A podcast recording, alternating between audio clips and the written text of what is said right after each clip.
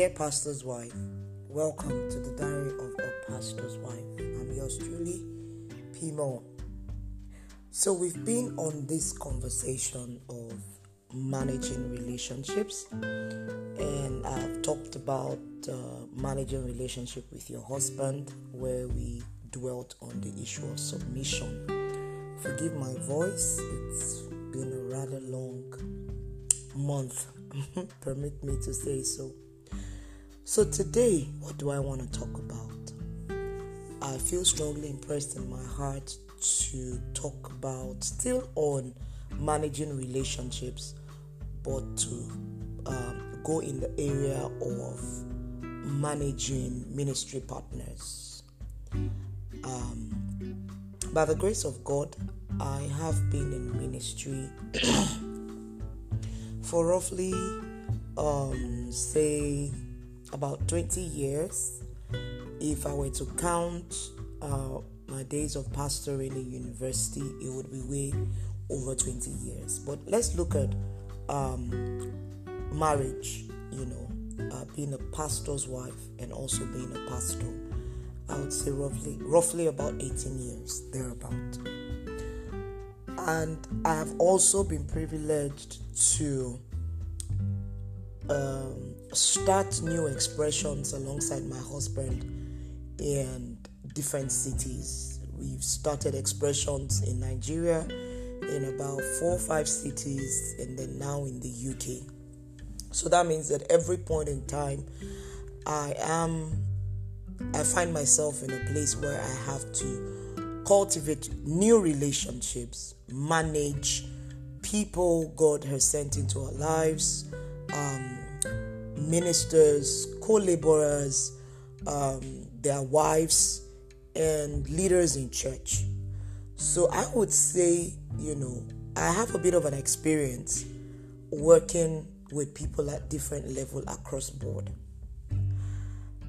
Um, I know I'm talking to women, you know, in leadership, and particularly maybe narrowing down on the pastor's wife. And I want to address, for the benefit of today's podcast, um, this category of co laborers that God sends our way. And I'm talking about um, ministry gifts within a local assembly. So let me let me be a bit more practical. So, for example, you're a pastor's wife, you are the senior pastor's wife, and then you have other appointed pastors or ministers or leaders, and they have their wives. And some of them, or some of these wives, also have ministry calling. You know, how do you manage working with these people? Or maybe a lady, maybe the husband is not even a pastor, but has a ministry calling to women, to children, you know, and is submitted to the church where you are a senior pastor. How do you manage such relationships? I've I've had to speak with people over the years, and I know that it's usually a gray area. You know, there's a lot of sentiment emotion, a lot of um, flesh sometimes in managing and dealing with this kind of relationship, especially with the women, the female gender.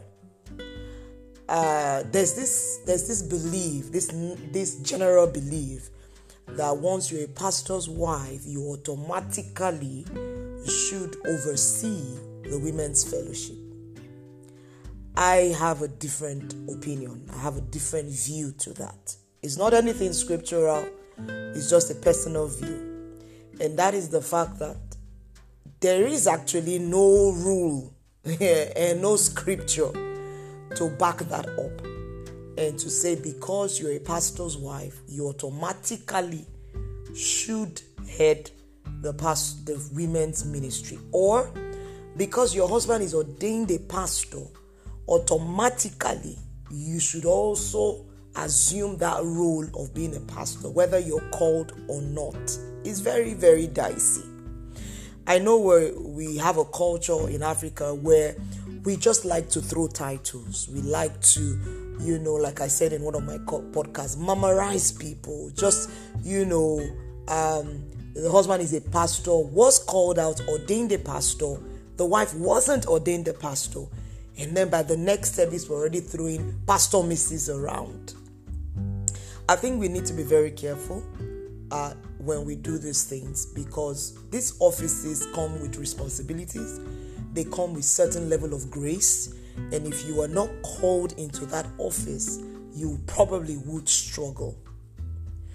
And so back to what i was saying about okay let's even say this person is a pastor ordained a pastor and she's a pastor's wife has the call of god a ministerial call of god upon her life. But then there's somebody else in the church um, possibly one of the leader's wife or a member who also has a calling for women.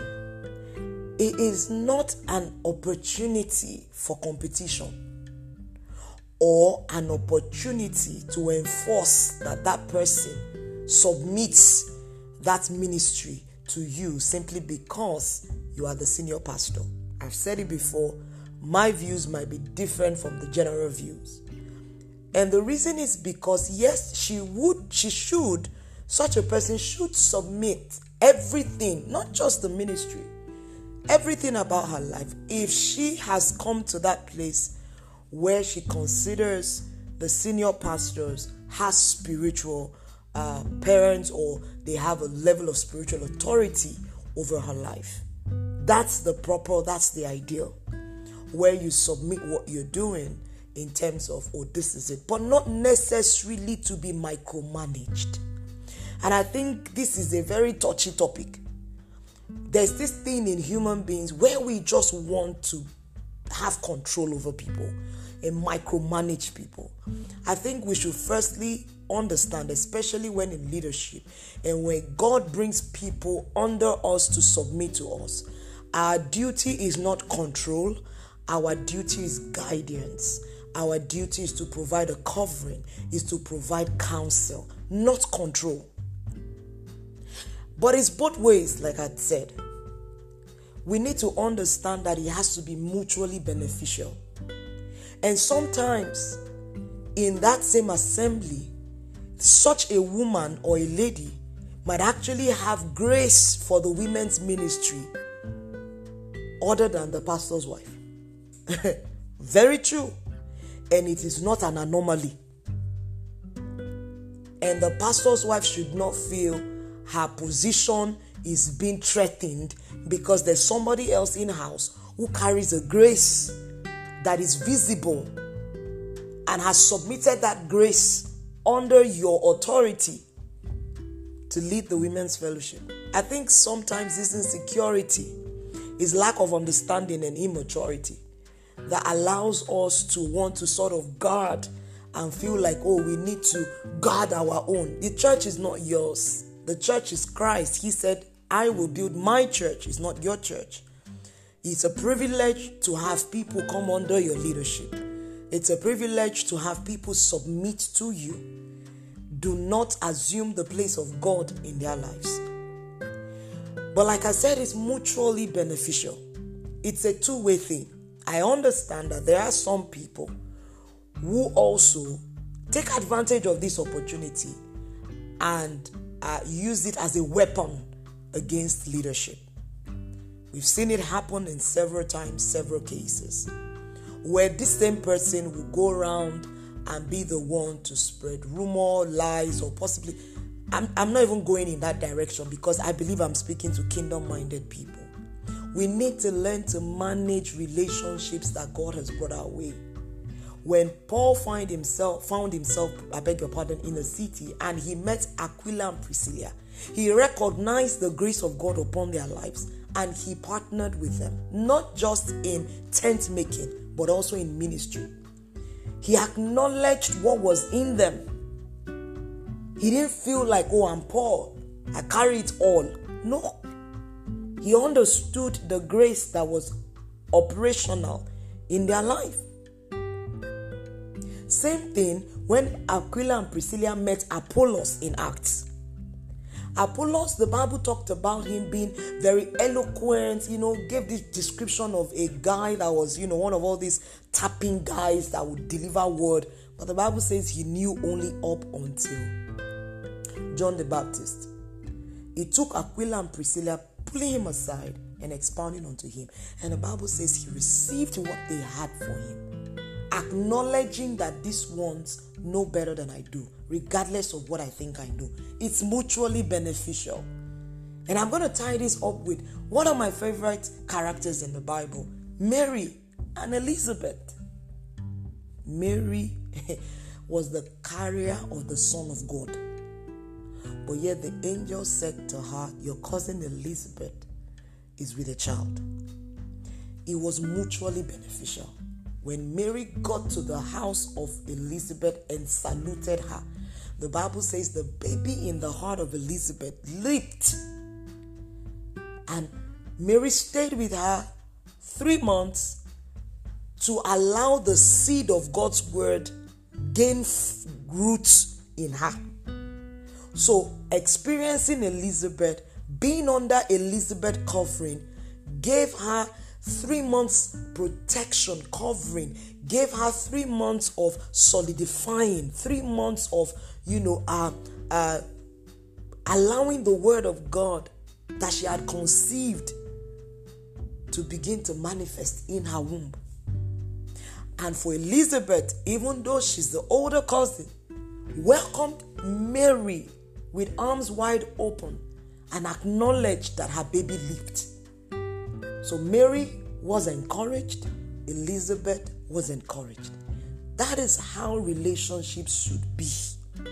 Someone has something you lack that is given, and the other person also has something receiving from you what she lacks. It has to be mutually beneficial. No one person has it all. We are working together in partnership. If you realize this is a better administrator, don't use your authority and power as the senior pastor's wife to say it has to be from you. You have to be the one in control. No. That's not how God has created and designed the system to be. And I think when we respect other people's grace and anointing, oh, it's mutually beneficial. Deborah was a prophetess, a woman of God, but she acknowledged that this victory is not coming by me, oh. it's coming by another woman, Jael, a housewife. As a pastor's wife, as a leader, it is a unique grace and blessing to be able to identify giftings, anointings around you and provide the environment for such to flourish. Provide the environment for their babies to leap, for them to be encouraged, not standing in the way and, and being in control and in charge. That's not how you show that you can be respected. You don't demand it, you earn it.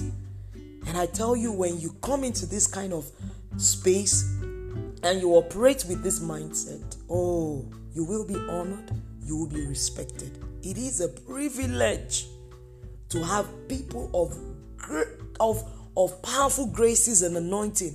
It's a privilege to attract them. Receive grace to manage them. Receive grace to manage them. And then, in turn, if you are such a woman as well, that God has brought you under the covering of someone acknowledge, honor, respect. Mary was the carrier of our Lord, but she respected Elizabeth's role and position in her life. Don't, don't be too prideful in your eyes. If an opportunity is given to you, do not take it overboard. Do not use it as an opportunity to show yourself and showcase yourself. It has to be mutually beneficial. Respect has to be mutual. There are a lot of this kind of relationships in the body of Christ. We have to learn to manage it. Next week, I believe I'll probably talk on in a case where you know it can't that such relationships can't be saved. What to do? You really want to listen to that next week. I hope this has been beneficial and this has you know blessed you one way or the other. You know a pastor's wife that needs to hear this, or a friend or a leader that needs to hear this. Please feel free to send it to them and share this good news with them. I come your way next week, Thursday, and um, I stay committed to your spiritual growth and I love you. Thank you for listening as always and have a fantastic week. Thank you.